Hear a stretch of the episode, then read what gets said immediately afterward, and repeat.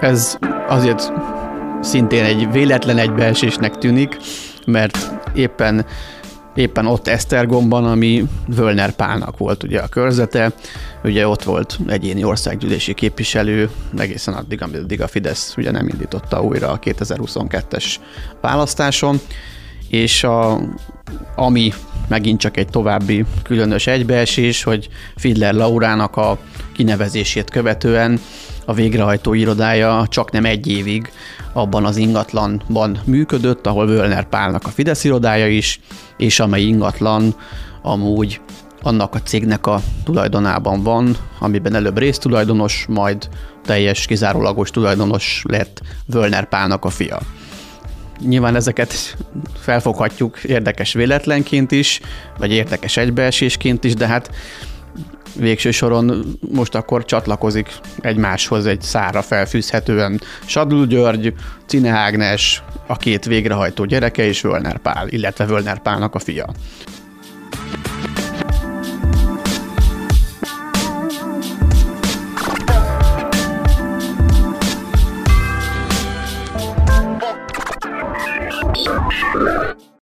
Ez az első kézből a 24.hu podcastja az újság és a világ történeteivel, és Horváth Csabával, közéleti újságírónkkal vagyunk ma itt ketten. Hello! Szia!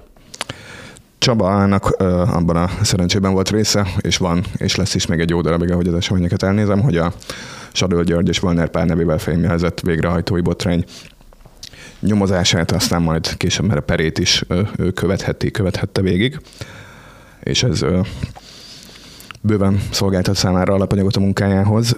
Most is ennek az ügynek egy újabb fordulatáról fogunk majd részletesebben is beszélni, de mivel most először vagyunk veled is videóban, és egyébként te vagy az első, aki a 24.20 szerkesztőségén belülről van ebben a podcastban, videóban, hagyományteremtő szándékkal, azt elmondod, hogy tényleg, hogyha egy tucat cikk nem született belőle az elmúlt évben, akkor semány nem született, hogy hogyan lehet ennyire gazdag a nyomozati anyaga ennek az ügynek, és hogyan lehet ilyen alaposan megismerni számtalan apró és beszéles fordulatát? Nyilvánvalóan az a helyzet, hogy a vádirathoz képest látjuk azt, hogy a nyomozati anyag nagyon gazdag. A vádirat az meglehetősen szűkre sikeredett, azt hiszem 70 pár oldal, és... Még a nyomozati anyag? A nyomozati anyag, amiről mi tudunk, azon 1700 oldal, lehet, hogy ennél több, mert most a bíróságon már elindult a bírósági szakasz, előkészítő ülésnek volt három tárgyalása, és azért ott a, volt is arról szó, hogy a védelem részéről többen is kifogásolták, hogy bizonyos nyomozati anyagokat nem kaptak meg, bizonyítékokat nem kaptak meg, és Egyébként ennek apropóján lett a május 4-ére elhalasztva ennek az előkészítő ülésének a lezárása. Tehát amit mi tudunk, az kb. 1700 oldal, és ebben számtalan olyan epizód, részlet van, ami különösen érdekes, ám nem került be a vádiratba. Ez a mostani cikk, amelynek apropóján most beszélgetünk, ez is egy olyan részlet, ami ami talán érdemelt volna azért annyit, hogy legalább a nyomozás során ezeket a szereplőket mondjuk kihallgassák akár tanúként a szerepevállalásukat illetően, de nem találtunk arra vonatkozóan információt, hogy hogy az legutolsó epizód főszereplőit a nyomozó hatóságok vendéglül látták volna egy beszélgetésre felteszek egy álnaív kérdést, de hogy az történik, hogy az ügyészség nyomoz, ebből születik egy nyomozati anyag, és aztán az ügyészség írja a vádiratot is. Miért nem egyezik? Igen, de nem, itt annyiban bonyolult a, a dolog, hogy a, ezeket a lehallgatásokat, megfigyeléseket, ezeket nem az ügyészség kezdte, hanem a belügyminisztérium alá tartozó Nemzeti Védelmi Szolgálat munkatársai figyelték meg a, a szereplőket, és ők kezdték a, a nyomozást tulajdonképpen, az összes lehallgatást ők végezték, és aztán elérkezett egy pont 2021. szeptemberében, amikor a stafétát át kellett adniuk az ügyészségnek, ahonnan számítva már az ügyészség folytatta a nyomozást, illetve ö, mindenféle ö, meghallg- kihallgatást, tanúkihallgatást és egyebeket az ügyészség bonyolított, és az való igaz, hogy az ügyészség írta meg a vádiratot, de őt nem kötötte a, a nyomozati anyag, hogy akkor abból mindent bele kell tenni. Nyilván azokat mindenféleképp beletették, amiket, amik az ügy a végrehajtói visszaélésekhez tartozik, és ami bizonyítható, de hát azért látható módon számtalan dolog nincsen benne, tehát tulajdonképpen két hatóság volt, akik nyomoztak ebben az ügyben. Hogy ne csak kerülgessük az aktualitást, hanem ki is vesézzük. Számos szereplője van ennek az ügynek, iskolaigazgatótól kezdve különböző vidéki végrehajtókig. Arra azért nem feltétlenül számítottam volna azzal együtt sem, hogy tényleg havonta egy újabb fejezetéről beszélünk ennek az ügynek, hogy egy alkotmánybíró is felbukkan benne. Ki ő? Mit kell tudni róla? Ugye Cina Ágnesről van szó, akivel a nyomozati anyag szerint Sadl Györgynek, mint a végrehajtók elnökének egy személyes megbeszélt találkozója volt. Egyébként a Nerelit által kedvent, kedvelt Félix étteremben, és ez a, abból derült ki, hogy a Sadl György az úgy vezette a naplóját, hogy a asszisztensét folyamatosan szöveges üzenetekben instruálta, hogy akkor mit írjon be, melyik napon, kivel, mikor, hol fog találkozni. És ebbe a naplóba került be ez a találkozó is. Az, hogy pontosan ők talál, ha találkoztak, miről beszéltek, és miért négy szem közt találkoztak, az, az nem derült ki, máig sem, nem is hiszem, hogy ki fog derülni, de minden esetre ennek a találkozónak a megtörténtét, a tényét nem tagadta Cina Ágnes alkotmánybíró sem. tehát... Mármint nekünk. Mármint nekünk. Hiszen mi megkérdeztük ellentétben az ügyességgel. Pontosan. Tehát, hogy itt pontosan miről lehetett szó, azt nem tudjuk, de azt nehezen tudom elképzelni, hogy ez egy hivatali jellegű találkozó lett volna, hiszen egy alkotmánybírónak, meg a végrehajtói kar elnökének, hát hogy egymással mi dolga van pontosan, azt, azt én nem, nem nagyon látom. Hát mind a ketten a joggal foglalkoznak, lehet, hogy elvont jogi kérdéseket akartak finom falatok mellett megbeszélni. Így van, de hogy, hogy mégiscsak azért ennél egy kicsit többről van itt szó, ezt éppen a Alkotmánybíró Cina Ágnesnek a írásbeli válasz, amit nekünk adott, az mutat rá, hogy ez neki nem annyira vállal dolog, hogy ő azt írta, hogy a különböző jogi hivatásrendek részéről, ugye Sadül György, és ő is vett részt olyan konferenciákon, rendezvényeken, amelyeket ezeknek a jogi hivatásrendeknek tartottak, tehát kvázi hivatali szinten, hivatali kapcsolati szinten találkoztak olyan rendezvényen, ahol rengetegen voltak, de ez a bejegyzés, ez a naplóbejegyzés, illetve ez a találkozó a Félixben, ez nem éppen erre utal. Ezt nem tagadta le egyébként az alkotmánybíró ezt a találkozót, nem is erősítette meg, megkapta a kérdést, és egyszerűen nem reagált rá. Hát ez szerintem messzebbre mutat, mint hogy egy szimpla hivatali kapcsolatról lenne szó. Meg hát az is messzebbre mutat, hogy az ügyben könnyen felrajzolható a Cine család két másik tagjának a körvonal, a Cine Ágnes fiája, illetve lányai, ők kicsodák. Igen, hát itt igazság szerint az egy érdekesség, hogy a, a Fidler Bálintnak hívják a fiát, aki önálló bírósági végrehajtó, és Fidler Laurának hívják a lányát, aki szintén önálló bírósági végrehajtó. Fidler Bálint az 2020-ban lett kinevezve, a Laura pedig 2018-ban. A, az látszik szintén a Sadl György naplójából, hogy ő rendszeresen találkozott Fiedler Bálintal, szintén a Félixben, vagy a Monparkban, vagy a Novotelben, tehát voltak megbeszélt találkozóik, már azelőtt is, hogy 2020-ban kinevezték volna Fiedler Bálintot végrehajtónak. Persze lehet, hogy barátok voltak, a fene tudja, de minden esetre több találkozót is bonyolítottak, a tesója, a Fiedler Laura pedig 2018 óta Esztergomban végrehajtó. Ez azért szintén egy véletlen egybeesésnek tűnik, mert éppen éppen ott Esztergomban, ami Völner Pálnak volt ugye a körzete, ugye ott volt egyéni országgyűlési képviselő, egészen addig, amíg a Fidesz ugye nem indította újra a 2022-es választáson, és a, ami megint csak egy további különös egybeesés, hogy Fidler Laurának a kinevezését követően a végrehajtó irodája csak nem egy évig abban az ingatlanban működött, ahol Völner Pálnak a Fidesz irodája is, és amely ingatlan amúgy annak a cégnek a tulajdonában van, amiben előbb résztulajdonos, majd teljes, kizárólagos tulajdonos lett Völner Pálnak a fia. Tehát nyilván ezeket felfoghatjuk érdekes véletlenként is, vagy érdekes egybeesésként is, de hát végső soron most akkor csatlakozik egymáshoz egy szára felfűzhetően Sadul György, Cine Ágnes, a két végrehajtó gyereke és Völner Pál, illetve Völner Pálnak a fia. Tehát én nem olvasnék ebből ki semmit, de hát mégiscsak érdekes ez a párhuzam.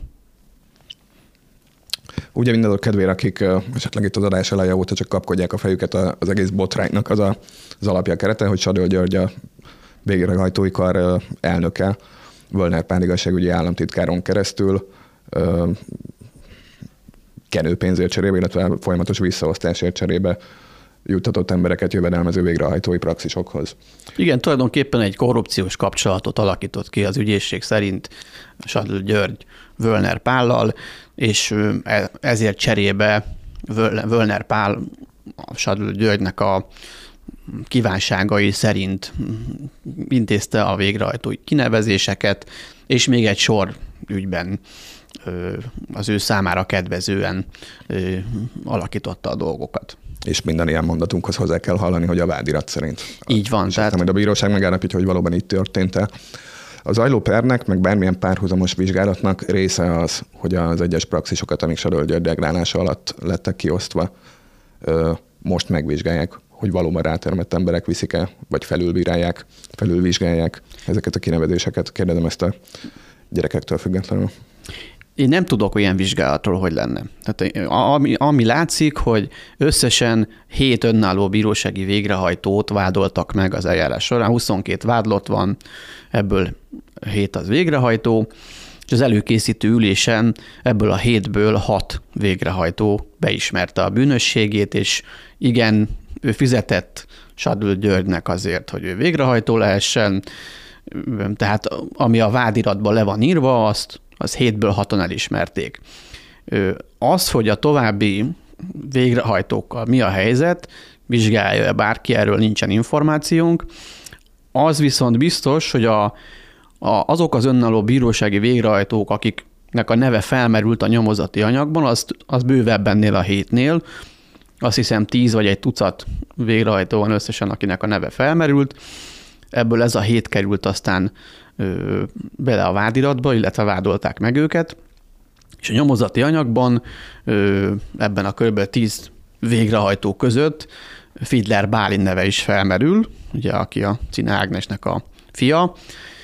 Ö, addig jutott az ő ö, szereplése tulajdonképpen, hogy a nyomozók lekérték a az ő önálló bírósági végrehajtó irodájának a cégadatait. Ugye ezek az irodák, ezek tulajdonképpen cégek, és ennek a, ezeknek a cégadatait lekérték, de az már nem látszik, hogy őt bármilyen szinten is akár tanúként kihallgatták volna, vagy egyáltalán behívták-e volna beszélgetni erről az, az egészről. Rajta kívül azt hiszem még két, két vagy három olyan végrehajtó van, aki aztán nem került be az ügybe. Az egyik legnyugtalanítóbb szelete, mindig, amikor erről beszélgetünk, mindig felbukkan egy újabb Magyarország Egyetemnek a jogi kara, és ott valamilyen különös körülmények között lezajló vizsga. A mostani cikkben a Károlinak a neve hangzik el. Milyen kontextusban? Kétféle kontextus is szerepel. Itt az egyik az az, hogy a vezetőtisztségviselő a, a, a Károlin Cine Ágnes egyfelől, de a másik pedig az, hogy a, van egy levegőben lógó feljegyzés egyébként, a ismeretlen forrású levegőben lógó feljegyzés a nyomozati iratban, ami arról szól, hogy a Fidler testvéreknek a hátterét egy kicsit boncolgatják egy ilyen feljegyzésben, és ennek egyik része az, hogy Fidler Laura és Sadl Györgynek a felesége, aki szintén vádlottja ennek az ügynek pénzmosás miatt. Ők együtt végeztek a, a Károlin, a jogi karon, és nagyon jó barátságban voltak egymással, sülve-főve együtt voltak, áll ebben a feljegyzésben, tehát hogy Fidler Laurának a kari dolgokról első kézből volt információja, hogy a műsor címe is ugye ez. Tehát tulajdonképpen így e, azt nem tudni pontosan egyébként, hogy ez ezt kiállítja, mert mondom, ez teljesen nincsen kinyitva ez a kérdés, de szerepel egyébként a, a nyomozati anyagban.